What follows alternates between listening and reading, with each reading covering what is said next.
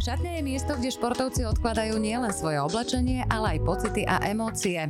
Za dverami ktorej zostávajú kamery, fanúšikovia a občas aj nepríjemné otázky novinárov. V mojej šatni sa športovci otázkam síce nevyhnú, no vládne v nej pohoda a najmä pocit, že môžu byť sami sebou. Som Petra Azacis a pozývam vás do svojej šatne.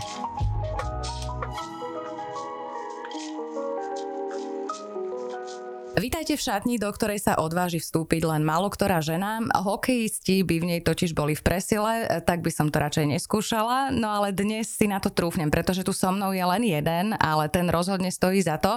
Fantastický bývalý útočník a v súčasnosti tréner, člen Siene Slávy, nielen Bratislavského Slovana, ale aj slovenského hokeja Zdeno Ciger. Zdeno, ahoj, vítaj. Ahojte. Keď sme už v tej šatni, kolegovia športiaci zvykli hovoriť, že to v nej veľmi nevonia v tej hokejovej, lebo vraj tie chráni ktorých máte na sebe nespočet, sa neperú a teda, no ako, ako to je? Koľko má jeden hokejista toho na sebe? Nemyslím teraz brankára, ten e, toho má viac. Alebo približne koľko váži ten hokejový výstroj a ako je to s tým praním? No, tak je to trošku komplikované. Ako samozrejme my, keď sme tam každý deň, keď tam príde človek, že prvýkrát, tak ten tie chrániče cíti viacej.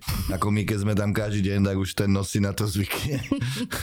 Takže, ale hovorím, samozrejme je to na, na jakej úrovni je to, že jaký je to klub, jaké je to vybavenie alebo personálu, hej, profesionáli už majú na to ľudí, ktorí to vedia vyčistiť a starajú sa o tú šatňu. Samozrejme u deciek alebo takých poberťákov je to ťažšie, hej, že musia si to riešiť sami a takže niektorí si to zoberú domov častejšie obrať, niektorí minimálne, takže samozrejme tá šatňa potom tak aj, tak aj vonia. No. Ty si z generácie podobne ako ja, ktorá vyrastala na ulici, skúšala všetky možné športy, liezla po stromoch, v lete sme plávali, v zime sme korčulovali, lyžovali, no a potom to všetkom dieťa zakotvilo pri športe, ktorý ho lákal najviac. Prečo teba hokej? Čím ťa dostal tento krásny, rýchly a tvrdý šport? Dobre to, čo si povedala, to nám teraz v dnešnej dobe chýba, že tie deti nemajú takú všestranosť, že sú také zanedbané, že sa zamerajú len na jeden šport a potom takéto lezenie po stromoch a cez ploty skákať a, a hovorím vyskúšať e, veľa športov, že naozaj sme skúsili všetko na tej ulici, sme vymýšľali od rána do večera, takže teraz to chýba. Je, tie deti sú nie tak e, pripravené športovo, tak všestranne, ako, ako to bolo kedysi. No, a hokej, hovorím vtedy, tak hokej bol si myslím, že vždycky taký ten najpopulárnejší šport. Hej, hrávalo sa to na ulici a vlastne veľa chalanov vlastne hrávalo hokej aj môj starší brat, takže vlastne istým spôsobom ma vtiahli do toho a mne sa to strašne páčilo. Hokejovo ty si vyrastal v Martine, ale už ako veľmi mladý si sa dostal do Trenčína, v drese ktorého si sa stal najlepším nováčikom federálnej ligy. To, že si bol výnimočný talent, asi hovoriť netreba. Koľko percent ale v tom čase zohrala aj tvrdá práca? Bol si zvyknutý tvrdomakať od začiatku, alebo si bol časom prinútený. Teraz narážam na tie super talenty, ktoré v mládežnických kategóriách vyčnievali a potom zrazu prišli na to, že už to nestačí neskôr. Určite som si to neuvedomal vtedy a sme to tak, tak na, na ulici, hej, sme to tak hrávou formou sme to brali, hej, že nikto ani nesníval o tom, že, že teda ja určite nie, že budem hrať, ja neviem, Československej najvyššej lige, že sa dostanem do reprezentácie, že sa dostanem do NHL, takže to fakt som ani nerozmýšľal nad tým, ono to tak nejako spontánne prišlo. A hovorím, ten hokej bol naozaj krásny šport a je a všetci to chceli hrať vtedy, no, takže som sa vtedy ma zobrali kamoši na nejaký výber a vybrali ma a odtedy sa to so mnou leče. A koľko si musel makať? Kedy, kedy si to začal pociťovať, že už treba aj niečo navyše pridať? Čo si pamätám, myslím, že až tak v tom dorasteneckom veku, že som začal sám aj navyše trénovať. Ako ve, ve, veľa razy sa stalo, že som aj e, nešiel do školy, ale ne, netúlal som sa, ale išiel som na štadión a ladári už bo, ma tak poznali, že nikoho nepustili na ľad, ale ja som bol vtedy taký vyvolený a proste keď videli, že sa tam motám hej, a, a bol, bol nejaký voľný ľad, tak ma tam vždy pustili, takže som si tam mohol zakorčovať, zastrieľať, takže za to som, som im veľ, veľmi vďačný, lebo vždycky treba navyše trénovať to, čo hovoríme aj teraz hej, chlapcom, že to nestačí len ten jeden tréning nejaký organizovaný, treba stále rozmýšľať nad tým, ma navyše trénovať. No, miláčik Ladárov, ono to je možné samozrejme, ak ten klub funguje nejakým spôsobom tak rodinne. Dnes si vieš predstaviť, že by sa nejaké decko dostalo nálad mimo tých tréningových hodín? Mm, asi nie. Mm-hmm. To je problém teraz. No. To trošku majú výhodu, to keď počúvam Fíni Švedi, je, že majú tam vlastne tí hráči, majú tam vstup aj do obedu, keď majú individuálne štúdium, že, že tie podmienky sú trošku, trošku lepšie, že ten klub ich tam vlastne pustí aj na nejaké individuálne tréningy, takže to je obrovská výhoda. No na to, že sme hokejová krajina a radi si tak hovoríme, tak eh, tá krajina mám pocit, že pre ten hokej až tak veľa nerobí. Či mýlim sa? Myslím, že by sme mohli viacej, keď a, je mohli. to predsa náš eh, taký najpopulárnejší, alebo patrí jeden z najpopulárnejších športov tak určite potom sa môžeme čudovať, že všetky okolité krajiny, aj tie, ktoré kedysi vlastne sme porážali bežne, nerobili nám problém, tak e, už nás predbiehajú. Federálna a teda ešte československá súťaž, a zvlášť v časoch, keď sa veľa hráčov nedostávalo von, bola nepochybne veľmi kvalitná. Aké náročné bolo v tom čase pre mladého hráča sa v nej presadiť? No, to bola tiež jedna z vecí, že vlastne Slováci tým, že nás bolo menej, Češi nás valcovali v tomto vlastne v počtoch hej, nominovaných, samozrejme tá kvalita tam bola a porovnať sa s tou kvalitou teda Českou bolo veľmi ťažké, takže vždy sme tam boli maximálne aj dvaja, traja, hej, keď už boli traja Slováci vlastne vo výbere e, Československa, tak to bol, to bol už úspech, no, takže ako naozaj to bolo nabité akože kvalitou. Aj tá uh-huh. federálna liga vlastne vlastne, čo sa hrala, tak, tak e, ako naozaj bolo, človek musel mať veľmi aj šťastie, aj kvalitu, aby sa tam dostal.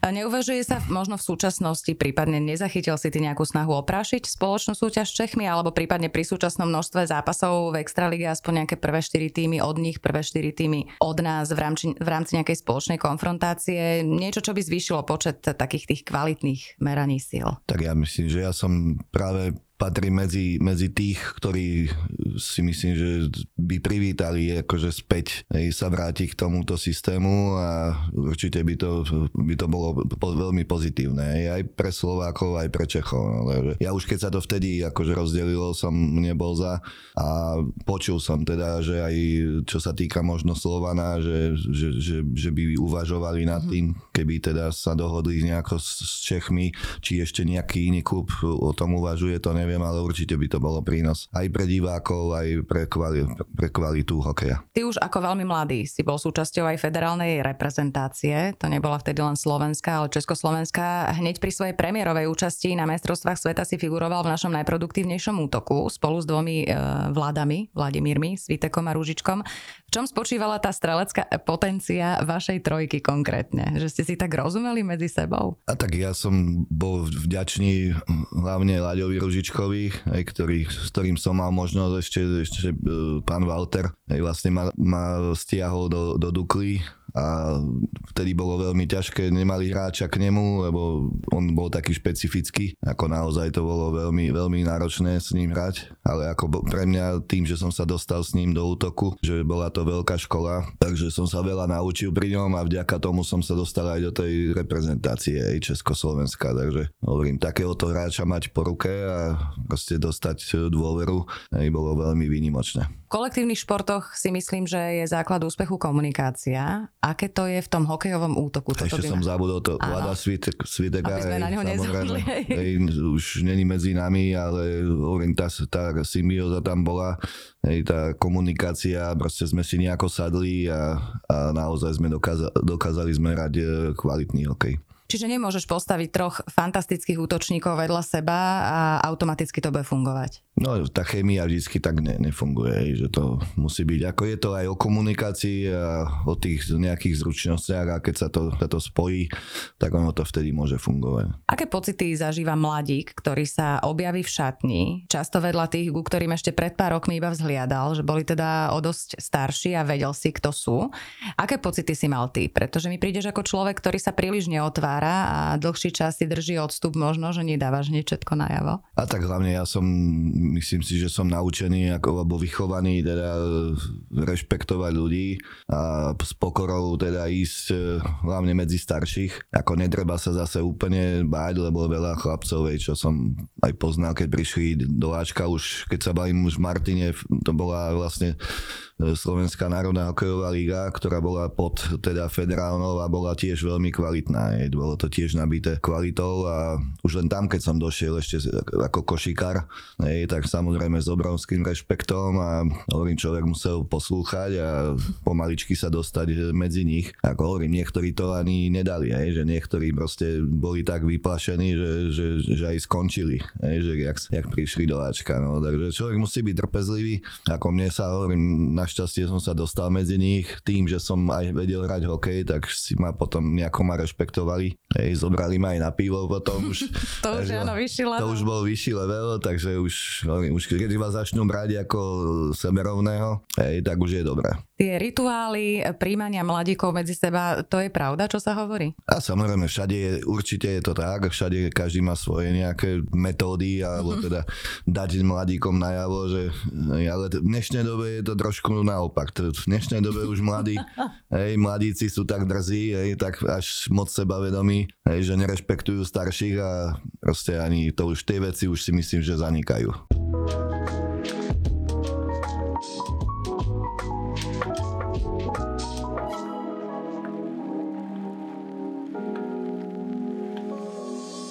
Ty si mal iba 21 rokov pri debute v prestížnej NHL. Aká bola tvoja cesta za more? Ako sa to zomlelo? No to začalo už niekde, myslím, že na majstrovstvách sveta na Aliaške, kde ma oslovili nejakí skauti. Hej, už tam ma ťahali, že aby som tam ostal. Vtedy tam aj myslím, že nejakí ruskí hráči ostali. Bavíme sa o emigrovaní, mm-hmm. lebo však vtedy sa to ešte nedalo. Takže ja som vtedy ako hneď povedal, že nie, ako ja sa chcem vrátiť domov, čo som si myslím, že urobil dobré rozhodnutie. Za pár rokov vlastne už to bolo potom oficiálne a mohol som vlastne v 90.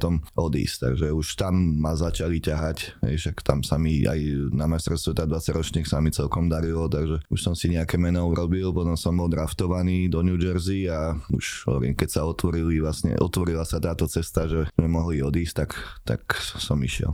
Spomínal Spomínal si New Jersey, ty si odohral za tento klub 45 zápasov, dosiahol 25 bodov. Tieto štatistiky to každý pozná. Samozrejme, kto si len rozklikne tvoje meno, dokonca si si zahral v jednej formácii s Petrom Šťastným.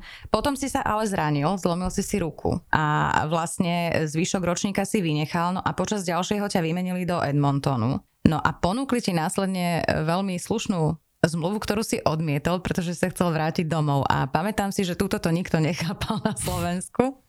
Ako to bolo? Ako bolo to tak, no ja som, ja som hovorím trošku, hlavne to New Jersey mi moc, tam som sa vytrápil, lebo došiel som do, do silného klubu a nabitý akože hviezdami a ono sa potom ťažko si, ťažko človek dostával nejaký ice time, ako hral som málo, aj Peter Šťastný mi vždy hovoril, že mám byť trpezlivý, ako ja som trpezlivý, ale už som to niekedy nechápal, lebo tí Američania trošku, však vtedy ešte tam toľko Európanov nebolo. Málo vás Takže, bolo. Takže uh-huh. bolo to o to ťažšie.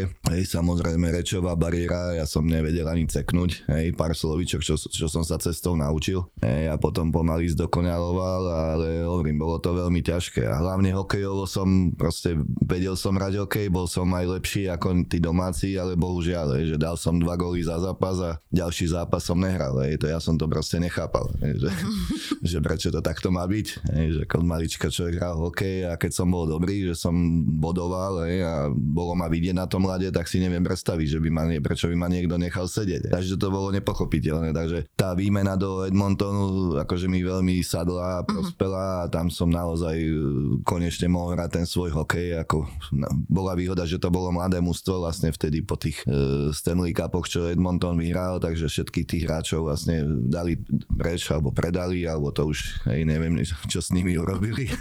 Ale všetko to odišlo a ako mali sme tam fakt dobré mladé mužstvo, dobrá partia. Hej, hral som veľa, bodoval som veľa, takže hovorím, ten Monton mi veľmi, veľmi, veľmi pasoval. Aj keď, jak sa pýtala, že potom som dostal nejakú ponuku a mhm. odišiel som domov. Hej. Takže ale samozrejme hovorím, ja si vážim peniaze, ako vtedy som to vyhodnocoval, aby to teda keď to niekoho zaujíma. Hej, to neboli také sumy, jak teraz, že sa zarábalo, ja neviem, 2, 3, 5 miliónov hej, dolarov. Takže ja som začínal takými 120-130 tisíc dolarov som zarábal. Ja ponúkli mi vtedy myslím, že ja neviem, 500 tisíc dolárov a trošku som, sa, som si povedal, som si to nejako vyhodnotil, že čo zarobím tu. Uh-huh. hej, lebo tam zaplatíte z toho polovicu vám aj tak zoberú, musíte si prenajať dom, musíte si kúpiť auto, treba sa aj starať aj o rodinu, Takže ono, človek, keď si to tak vypočíta a hovorím, keď môžem byť doma a zarobím skoro to isté,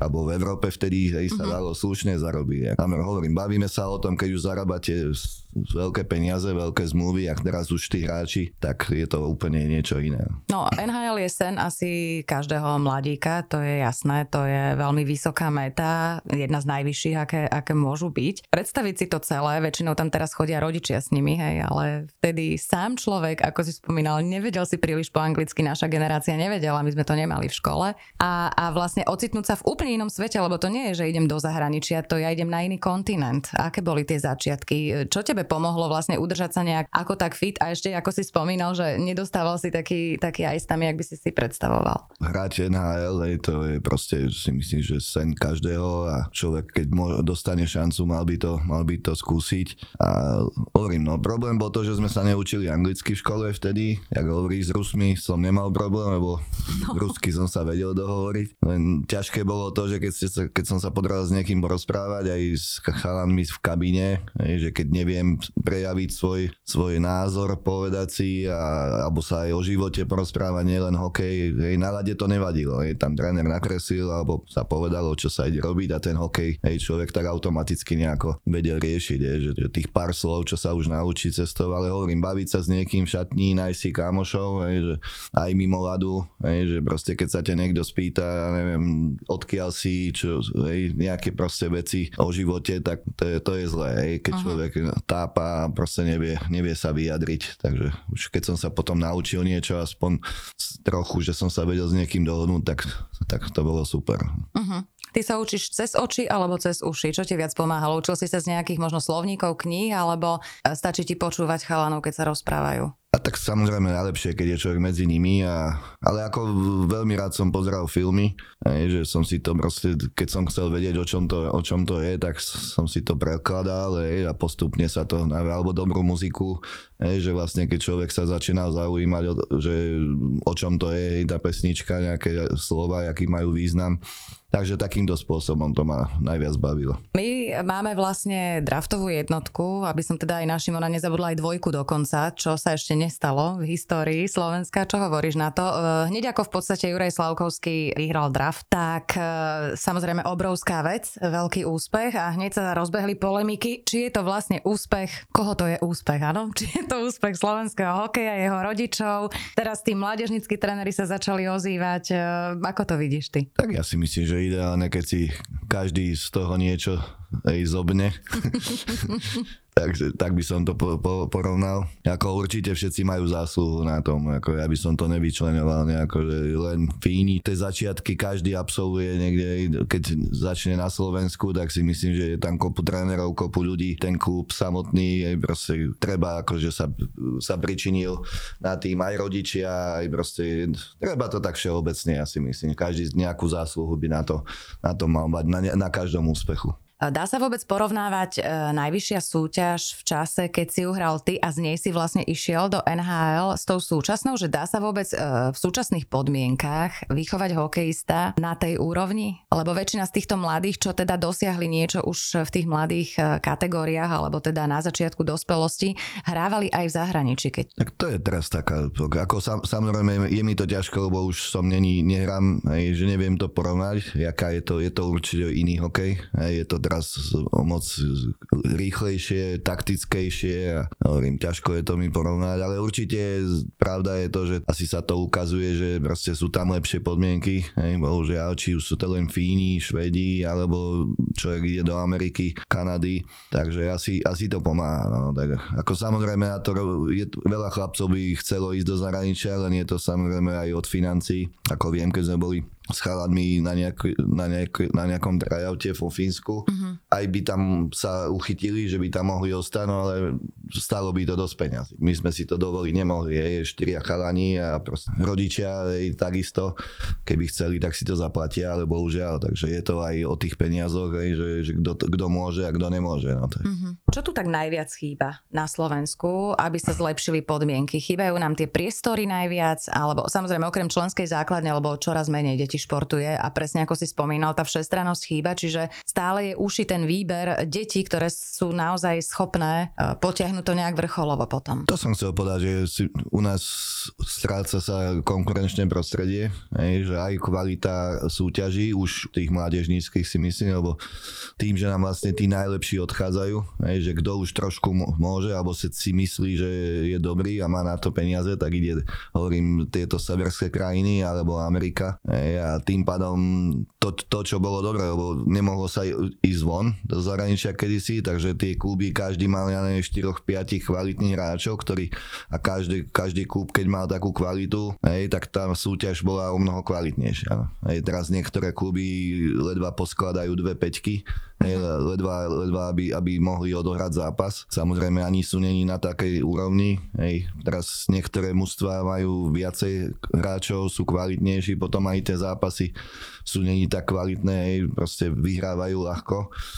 Hej, a, takže my potrebujeme naozaj kvalitu, konkurenciu, konkurenciu a väčší výber. Hej, že uh-huh. vybrať z väčších počtov hráčov a vybrať tých najlepších. No. Bohužiaľ, my niekedy musíme hrať aj s tým, čo máme a tom je to na úkor kvality. No, ono všetko so všetkým súvisí, že potom sa to odrazí samozrejme aj na reprezentácii, ktorú vlastne ťahali väčšinou legionári, povedzme si, a sa to vždy aj odrazilo, keď e, napríklad prišlo málo hráčov z NHL alebo nemohli hm. prísť hm. alebo nechceli prísť. Myslím si však, že aj tie majstrovstvá sveta, ktoré naozaj v hokeji sú každý rok, čo máte strašnú výhodu hokejisti v tomto, že, že je to vlastne každoročne, že majú tie severské štáty aj väčšie gule, že oni tam naozaj každý rok vytiahnu toľko mladých a nechajú ich vlastne ukázať. E, kvituješ tento spôsob?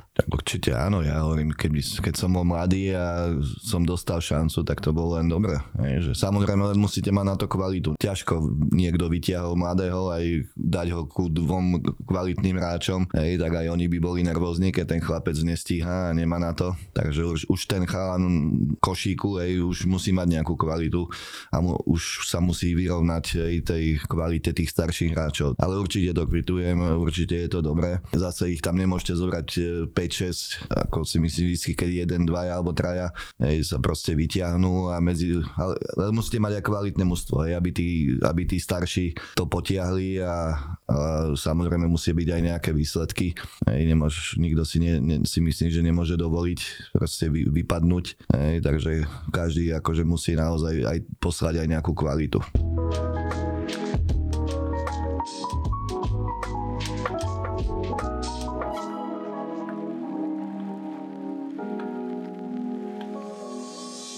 Šport ako taký sa stále zrýchluje, platí to pre všetky športy, to je naozaj neporovnateľné, už dajme tomu pozrieť sa 20 rokov dozadu e, sa hralo úplne inak. Ako sa menil hokej postupom času? Kde je dnes a kam sa až podľa teba môže ešte posunúť? To, čo hovorím, je to už tak pretaktizované. Je to je, si myslím, že už sa trošku vytráca tá, taká tá hravosť, tá krása toho hokeja. Je to také hore-dole, keď vidíme teraz niektoré, niektorých hráčov, ako aj v tej rýchlosti, sa dokážu presadiť a sú tam aj pekné veci. Naozaj sa to zrýchluje a je veľmi ťažké teraz akože sa, sa porovnávať vo svete. No. Takže aj ako tréningové metódy, proste je to strašne veľa. Aj tie deti majú niekedy už aj taký chaos v tej hlave, že už nevedia, čo, čo majú robiť, čo je lepšie. Hovorím, tá, taká tá krása, tá ľahkosť niekedy už, už, sa, už sa vytráca. Po návrate vlastne z Ameriky sa začala tvoja Belasa éra v eh, Bratislave. S akými pocitmi si ty ako Martinčan, Trenčan a teda niekoľko ročný taký malý Američan alebo malý Kanaďan prichádzal do Bratislavy vnímanej všeobecne fanúšikmi na celom Slovensku za miest, mesto takých nafúkancov a tých, nad ktorými výhrad znamená aj taký určitý pocit nejakej satisfakcie. No poviem pravdu, keď som v Martine alebo Drenče, tak by som si v živote nepovedal, že skončím v Bratislave. No veď to sa pýtam presne. Ale to bolo vlastne, aj to nadvia, nadviažem na to, čo sme sa bavili, preto som odišiel z Ameriky vtedy, lebo som si to vyhodnotil, hej, že dostal som naozaj dobrú ponuku vtedy v Slovane. Ísť z Ameriky do Európy proste fakt človek musí prehodnotiť teda, hej, že musí dostať zaujímavú ponuku. Určite, hovorím, ne, nebudem sa baviť o číslach, ale nebolo to to, čo by som zarobil v, v Amerike alebo v Kanade ale sa to dalo už približiť, lebo zase človek je tu doma, má tu zázemie, má tu rodinu, hej, dostal som aj bývanie, proste kde, ja neviem, auto a proste podmienky boli naozaj dobré. Tam akurát to bol problém, že Martinčania a Drenčania odtedy sú na mňa nahnevaní, hej, lebo niekto niekedy raz povedal, že také isté podmienky mi aj oni ponúkli, čo bolo také klamstvo, mm-hmm. hej, lebo tí ani Trenčín, ani Martin mi to nevedel splniť a už samozrejme ja musím tiež mysleť na svoju rodinu a na svoj život. Aj ten hokej sa nehrá celý život. Takže bohužiaľ musel som ostať tu, ako, ale nakoniec som spokojný. Ako som tu zakotvil v Bratislave, ako hovorím, zažil som tu krásne hokejové chvíle. Samozrejme aj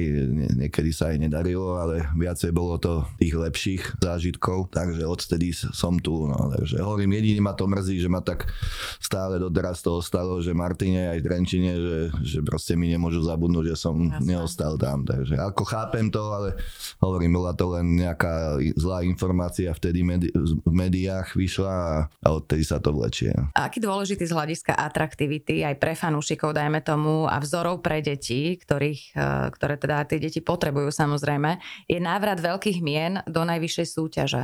To, čo sa bavíme, určite je dobré akože pre, pre, pre súťaž, e, aby tam bolo, bolo čo najviac kvality. Tí hráči, aby boli vzorom pre tých mladých, aj keď už väčšina tých mladých možno aj nevedia niektoré mená, hej, ktoré kedysi hrali kvalitný hokej, už jak sú trošku starší, tak oni to tak nevnímajú, si myslím. Ako uh-huh. skôr vidia akože v NHL, kto je, alebo, alebo KHL, keď bolo ešte, tak akože trošku, trošku nemajú toľko informácií a už to tak ani nemajú ten rešpekt si myslím toľko akože pre, pre niektorých našich hráčov. Hej. Ale určite ten vzor je dobrý a čo najviac e, takýchto hráčov, aby bolo v našej súťaži, určite to by bolo prínosom. Ty si potom ešte na chvíľočku zamieril za more na myslím jednu sezónu, tá tiež bola nejakým spôsobom rozdelená. E, keby si to mal porovnať s tým prvým razom, e, bol to dobrý krok alebo, alebo ani nie? Bola to zase nejaká zmena, hej, už som to tak vyhodnocoval, že už mám dosť rokov, myslím, že som mal 31 vtedy vlastne dostal som takú zaujímavú ponuku, ktorá sa neodmieta, ako aj, aj e, finančne, ako to bola trošku iná zmluva, ja keď som prišiel v 90. Mm-hmm. Takže to boli naozaj slušné peniaze a samozrejme zase aj trošku vyskúšať, že, že či na to mám alebo nemám. Tam som sa akorát zle rozhodol, lebo som mal na výber tri mužstva rozhodol som sa pre New York Rangers vtedy, kde tiež som si neuvedomil, bolo tam vlastne e, tréneri aj generálny manažer z Edmontonu, uh-huh. tak som to tak bral, že no v Edmontone to bolo super, hej, tak by to mohlo byť aj tam super, hej, no len Najhoršie, že 11. akurát septembra vtedy padli dvojičky, uh-huh. vtedy sme začali kemp a celé sa to nejako začalo rúcať. Ej. Tiež som nedostal toľko priestoru, takže moc som nebol spokojný, ej, ale tam boli také mená, proste Lindros, Messier, plné mužstvo, aj keď som bol, ja neviem, druhý najlepší v bodovaní po desiatich zápasoch, ale nehral som ani presilovky, proste ej, to ma nepustili na lat, to museli oni riešiť, tak potom ma vymenili do Tampy, ej, tam som sa ne, ne, nezhodol s trénerom, ktorý tam bol vtedy Tortorella, ktorý miloval Európanov. Áno, to som počula. Takže ďalšia taká facka, hej, že proste ten si ma vyhliadol a išiel po mne. To som potom povedal, že koniec, ako už, už to nebudem siliť a vtedy som sa zbalil a zase som odletel domov. a stačilo. no, po navrate si ešte chvíľu hral v Slovane.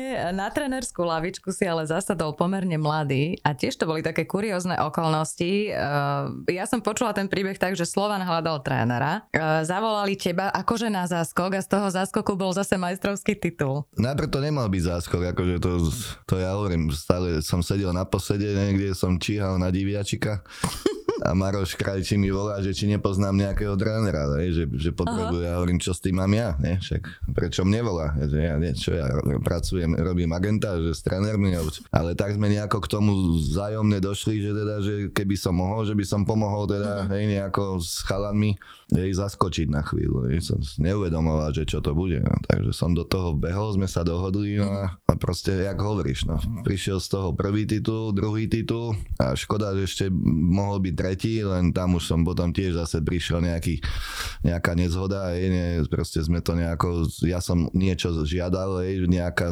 zmena, lebo proste tretia sezóna je najhoršia, hej, lebo všetci si už myslia, že ideme vyhrať tretí titul, uh-huh. nikto už nerobí tak, jak by mal, tak som chcel vtedy vymeniť nejakých hráčov. Ne, neprešlo mi to, tak som povedal, že tak radšej sa rozlúčime. Uh-huh. Môj otec je házanársky tréner, hej, e, ale teda nie hokejový, ale ten princíp je veľmi podobný a je aj taký dosť principiálne uh, mi ťa pripomína. Uh, tiež mal troška problém s tým, čo on požadoval tým, že berie zodpovednosť za ten tým a za výsledky a tým, ako si to predstavovali, dajme tomu majiteľia, že tam teraz vznikali niekedy také nezhody, že tiež to riešil niekedy odchodom, alebo nemal nervy. Hm sa naťahovať a, a jednoducho človek má len jedno meno. Vnímaš to takto aj ty, že teda radšej zvolíš odchod, že nebudeš tlačiť na pilu, keď nedokážeš vysvetliť, dajme tomu majiteľovi klubu, že máš iné predstavy? ako ja hovorím, vždy sa dá urobiť kompromis, ale už keď ide, sú vážne veci a jak si povedala, že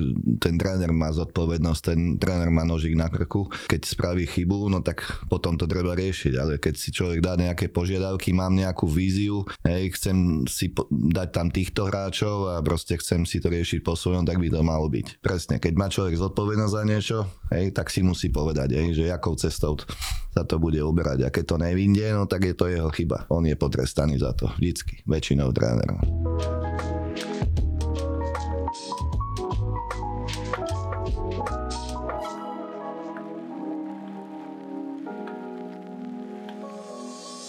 Kedy ty si sa definitívne rozhodol pre prácu s mládežou a čo bolo impulzom na založenie Akadémie pre deti zo sociálne slabších rodín, ktorá vlastne funguje dodnes? Už myslím, je to 11 rokov? No už aj 12 asi už. 12 rok. 11 určite. No. Aha. Bolo to aj samozrejme aj vďaka mojej manželke, aj ona mala vtedy kamošku, ktorá robila v poštovej banke a vtedy oni mali tam nejakú nadáciu a ja som vždy chcel, alebo teda v tej dobe už, už sme sa veľa rozprávali o tom, že prečo nehrajú hokej aj takí, čo na to nemajú. Uh-huh. Hej, takže vlastne tak sme to nejako rozbehli, hej, že sme sa o tom bavili, že dalo by sa odtiaľ nejaké peniažky získať hej, a vlastne, že môžeme si sme oslovili nejakých rodičov, nejaké, kto sa chce prihlásiť, hej, sme si vymysleli, mali sme umelý ľad, hej, nemali ani potvorenou strechou, to len tak, ako fakt sme nevedeli, čo ideme robiť, to len tak, že mali sme myšlienku, poďme to vyskúšať a ono sa to rozbehlo a, a už sme sa nezastavili, takže bojovali sme s tým. To je perfektné. S akými reakciami ty si sa stretával v tých začiatkoch a čo bolo v začiatkoch najťažšie možno? Hovorí, že vyskúšali ste, nakoniec sa to chytilo. A tak hovorím, to boli také podmienky, hovorím, istým spôsobom, jak na ulici, to bola taká ulica, začali, kúpili sme si dve unibomunky, hej, hovorím, umelý lát, mantinely, hej, a proste, ja som ani keď som videl tie deti, jak tam vstúpili na ten umelý lát, hovorím, začali mi tam behať potom, hej, jak husy po dedine niekde, tak som im to ukázal, pozerali, hej, potom vyskúšali, opakovali a celkom dobre im to išlo, akože keď sa dostali na lad po troch mesiacoch sme zohnali niekde, tak to bolo, to bolo, to bola radosť, akože to, keď boli vypustení na normálny, Áno. normálny lad, hej, tak si to užívali a, a vždy si keď z toho umelého ľadu akože vyšli na normálny, tak, tak istým spôsobom lietali. Hej. Všetci sa smiali, že chlapci z umelého ľadu, že jak Aha. na tom korčujú. No, lebo tam je to veľmi ťažké na tom umelom ľade. To je, keby ste na ľade s nejakým závažím akože korčulovali uh-huh. a potom ho odhodíte, takže na tom ľade lietali potom, hej, že, si to, že si to aj užívali. No tak ťažko na cvičisku. Tak, tak. A potom si to fakt človek užije. Čo je najťažšie dnes s odstupom času po pandémii covidu, ktorá zavrela u nás mládežnický šport na dva roky, potom zdražovaní, ktoré neutícha. Navyše začíname mať problém aj s tým počtom detí, ktoré vôbec chcú športovať. No, táto kombinácia není moc Pekelná. dobrá. Hlavne ešte tá pandémia ešte dobre, hej, ale už to zdražovanie ešte vlastne ešte, ešte, ešte menej detí hej, bude, si uh-huh. myslím. Hej, lebo však ten, ten hokej není lacný šport, aj keď jeden, veľa ľudí som počul, že to není náročné na, fin, na financie, ale však myslím si, že je dosť. Hovoríme o mládeži, ale pokiaľ tá nemá vidinu môcť hrať potom neskôr v seniorskom klube, tak často po maturite niektorí ešte skôr vlastne s tým skončia, to je, sa netýka len hokeja. Ako je to u vás? Spolupracujete Spolupracujete v tomto smere možno so Slovanom alebo s inými klubmi? Ja, ja, teraz som v Slovane, vlastne teraz naša akadémia sa spojila so Slovanom, čo uh-huh. bolo pre mňa veľmi dobré, lebo sme sa kedysi bol problém, musel si zohnať ľad, uh-huh. ľady, aj, zaplatiť to, teraz voziť tie deti, cestovať, lebo sme aj do súťaže bolo veľmi ťažko sa prihlásiť, ale, ako, ale vyskúšali sme všetko možné. Boli sme aj v Trnave, sme spolupracovali, aj každý deň chodí do Trnavy, to bolo tiež dva roky náročné. Uh-huh. Takže teraz spolupracujem so Slovanom a máme to tu blízko, vlastne je to aj kúsok od akadémie, že kde využívame aj tie naše priestory, čo sme vybudovali za tie roky. Takže je to také zaujímavé spolupráca. No. Čo všetko dokáže bývalý hráč využiť v pozícii trénera? Máš to tak aj ty, že postupne prichádzaš na veci, ktoré si ako hráč na trénerovi až tak nechápal? Ako ja sa snažím odovzdať, čo som ja dostal. Že však som zažil za tú moju kariéru veľa trénerov a z každého mi niečo ostalo, také z toho jeho prejavu, alebo teda jak sa choval, čo vlastne, čo, čo na nás skúšal a myslím si, že treba z každého si niečo zobrať a, a hovorím, hlavne odovzdať tým deťom niečo, čo som ja dostal, aj, že, že snaží sa ich dostať niekde čo najvyššie. Výnimoční hráči majú nepochybne výhodu v tom, že keď v úlohe trénera vojdu do tej šatne, nemusia si získavať rešpekt, pretože ho automaticky majú. Prekvapilo ťa v novej úlohe niečo, s čím si nepočítal? Že teda si si myslel, že tréner to má inak a nemá? Neviem, ja si myslím, že ja si idem stále svoje, že vlastne snažím sa aj s tými deckami aj byť kamarát, aj, aj proste pritlačiť na nich, že neviem, jak ma oni berú, hej, to ťažko je vyhodnotiť, že či, hovorím, trošku je v dnešnej dobe problém, že tie decka nemajú až taký rešpekt, e, takú disciplínu, jak to kedysi bolo. Takí sú až moc uletení. My sa musíme zaoberať vecami, teraz vychovávať ich, e, míňať energiu na to, čo by sme nemuseli. Hej, to je na tom najhoršie. Že a ešte potom chceme od nich, aby hrali hokej. Že niekedy vidím, že nemajú až taký záujem. Hej. Veľa detí je takých, čo nežijú tým hokejom. Hej. Že kedysi naozaj tie deti pomaly spávali v korčulách uh-huh. hokejkou. Hej, že teraz tie deti, no čo, zoberú si PlayStation, zahrajú si PlayStation, ale hokej ich až tak nezaujíma, hej, že to len nejaká videohra. Hej, takže aj keď prídu na, sa, rodičia ich prihlásia na ten hokej, že nemajú také srdiečko na to, na ten šport, si myslím, že ak to bolo kedysi. Pomíname rodičov, samozrejme eh, aj dnes platí, že si rodičia často cez svoje deti plnia nejaké nesplnené sny. Takisto dnes rodičia hrajú v športe mládežníckom úplne inú úlohu, pretože tým, že štát, eh, nechcem, nechcem byť teraz hrubá, takže nepoviem to, ale eh, musia suplovať úlohu štátu v tom, že financujú tie mládežnícke kluby a teda majú do toho čoraz viac čo povedať. No a mnohí si myslia, že keď sú pri tom športe, dajme tomu 2, 3, 4 roky a vozia tie deti, takže už tomu športu rozumejú, čiže často sa púšťajú do takých tých polemík a kritik trénera. E, aký máš ty vzťah s rodičmi? Ten rodič naozaj dnes e, výrazne zasahuje do toho celého procesu, ale možno, že ty máš výhodu, keďže chalani v tej akadémii aj bývajú, že vy máte taký nejaký vlastný režim. Určite je to pravda, čo hovoríš. Ako stretávam sa s tým dlho, ako je to proste nepochopiteľné, ale je to tak, že tí rodičia proste strašne vstupujú aj do, do, toho hokeja, aj do trénerom do, do roboty. Uh-huh. Aj proste prečo môj si nehrá, prečo ten hrá. U nás to bola výhoda obrovská, lebo tým, že my sme vlastne založili tú akadémiu na princípe e, neplatenia, uh-huh. aj, že vlastne my sme sa snažili teda sa postarať o všetko, čo sa dalo. Hej, samozrejme v rámci možností, hej, podľa toho, koľko som zohnal penia, peniazí, tak e, také podmienky sme aj mali. Hej, takže hovorím, každým rokom sa to zlepšovalo, zlepšovalo a hovorím, tí rodičia proste nemohli do toho zasahovať. Tak, samozrejme sme si aj tak vychovali, ako bol aj, boli aj takí, ktorí to skúšali a museli odísť. Hej, takže, hej, ako nebolo ich veľa, ale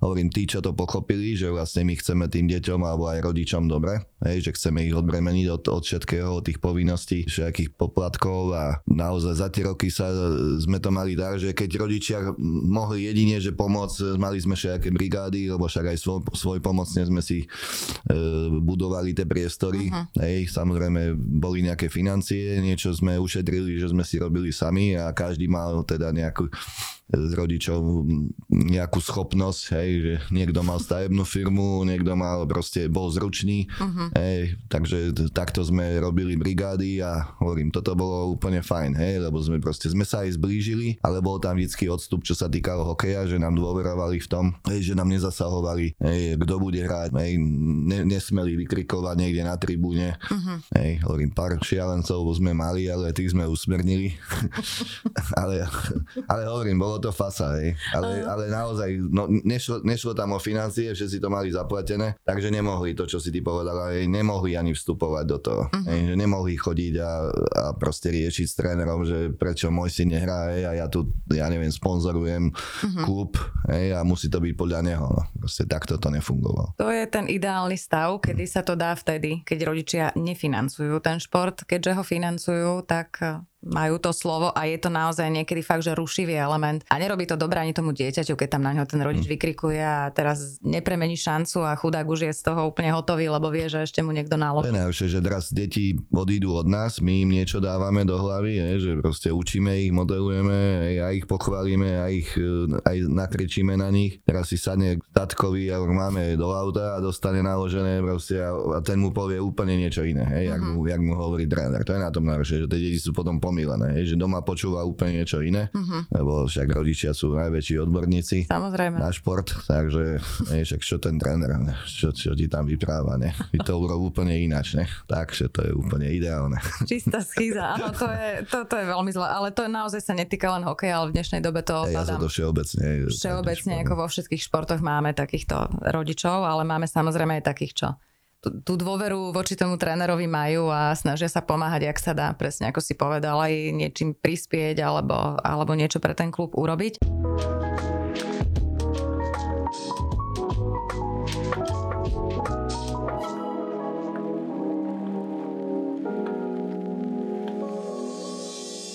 Si viedol dva roky aj slovenskú reprezentáciu a to dokonca v čase, keď o post reprezentačného trénera nebol práve veľký boj, povedzme si. Tam uh, sa tak alibisticky troška čakalo, všade okolo som mala pocit. Veľa hráčov z NHL odmietlo reprezentovať, no a v Kolíne sme tuším v roku 2017 to bolo skončili najhoršie zo všetkých dovtedajších šampionátov a ja si spomínam, že sa tam strhla strašná kritika uh, doslova odvšadial zo všetkých strán a neprišlo mi to vtedy úplne fér. Ty si ale pomenoval veci tak, ako si ich videl a cítil. Uh, predpokladám, že nemusíme sa k tomu nejako do hĺbky uh, vrácať, ale mne vtedy napadlo, že keď sa povie Jozef Ciger Hronsky, pri tebe sa mi vybaví automaticky, že Zdeno Ciger svojský. To by sa tak úplne hodilo, aby sa to tak rimovalo, lebo ty si taký človek, ktorý si myslím, že v dnešnej dobe a zvlášť na Slovensku je veľmi vzácný, pretože tebe je jedno, čo si o tebe myslia ostatní, nepotrebuješ ty na nikoho robiť dojem, ty si vždy sám sebou v každej situácii. No a to som si všimla ešte, keď si bol aj hráč. Mil miluješ svoj šport a chceš, aby sa niekam posúval a nepovieš veci preto, aby si niekoho urazil, lenže my tu máme také ega na Slovensku, vidíme to aj v politike, že, že najprv som ja, potom je ten spoločný cieľ alebo niečo, čo proste milujeme a mali by sme preto niečo urobiť a to, že sa ľudia hádajú je úplne normálne, ak sa chcú posúvať. Je mi to strašne blízke, musím ti povedať, lebo mám s tým skúsenosti aj ja.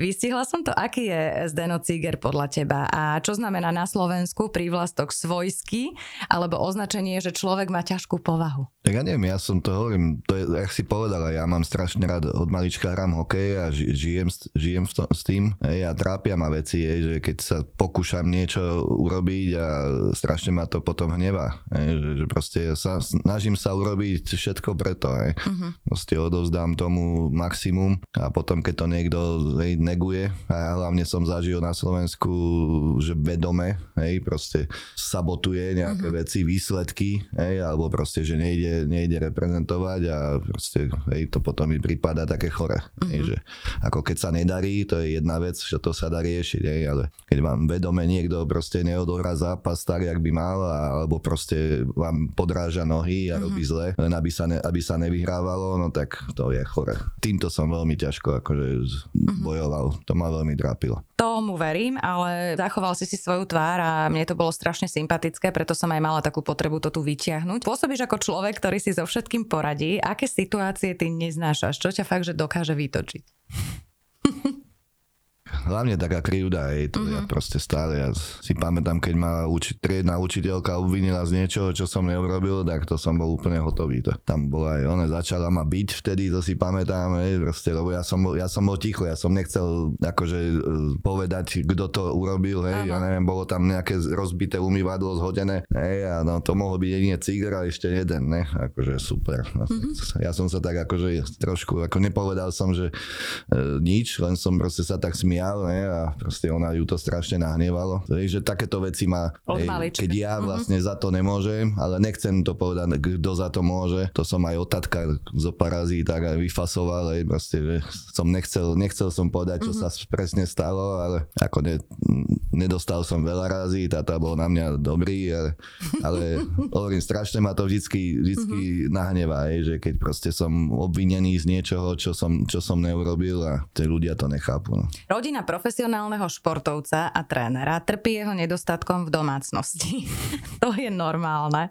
Snažíš sa teraz manželke a cerke vynahradiť čas, ktorý si venoval hokeju. Koľko vlastne rokov má tvoja dcera teraz? Teraz mala 12. Wow. Tak ja mám dve. Ja si pamätám takú malinku. No jedna má už 32, už Áno, mám 5 ročnú mužku, takže druhá, hej, teraz mala 12 akurát v júli, ale Aha. je to veľká baba, práve akurát mi teraz hovoria, že všetci si myslia, že má viacej, lebo vypadá taká staršia. Uh-huh tak sa, sa, je to, sa je to ľúbi, že, no, že hovoria, že, že je staršia. Aha. Takže a tešíme sa. No ako je to ťažké, no samozrejme ten hokej e, obnáša akože kopu času, že človek musí tomu venovať, takže potom ešte keď není hokej, potom človek chce mať ešte aj svoje iné mám záľuby, uh-huh. ale ja mám akože baby to ne, rešpektujú, aj moja manželka, je to už sme si za tie roky tak vysvetlili, že sa nejako neviažeme, keďže keď chceme byť spolu, tak sme spolu. Takže nie je to nejaký problém. To sa, to sa veľmi tešíme, že uh-huh. žiadne nejaké veľké výčitky zatiaľ. Že to zvládame. Akým spôsobom ty relaxuješ najradšej? Máš vôbec čas relaxovať, nejakým spôsobom vypnúť? No, toto musí byť. Ja som vždycky, ako či som bol aj v NHL, ako proste po tréningu som sadol do auta, išiel som niekde na jazero, išiel som chytať ryby. Že ja si myslím, že je veľmi dôležité v tomto, hlavne v tomto svete náročnom, na, na stresy a psychiku. Hej, veľa ľudí poznám, čo nemajú záujmy a proste sa trápia potom. Ako treba vypadnúť, treba vypadnúť do prírody, sadnem na bicykel, jazdím na bicykli, keď nemusím ísť autom, e, čo najviac, hovorím, rybačky, polovačky, to proste toto stále funguje. Hej, uh-huh. Keď môžem ísť niekde do prírody, tak to je najlepší liek.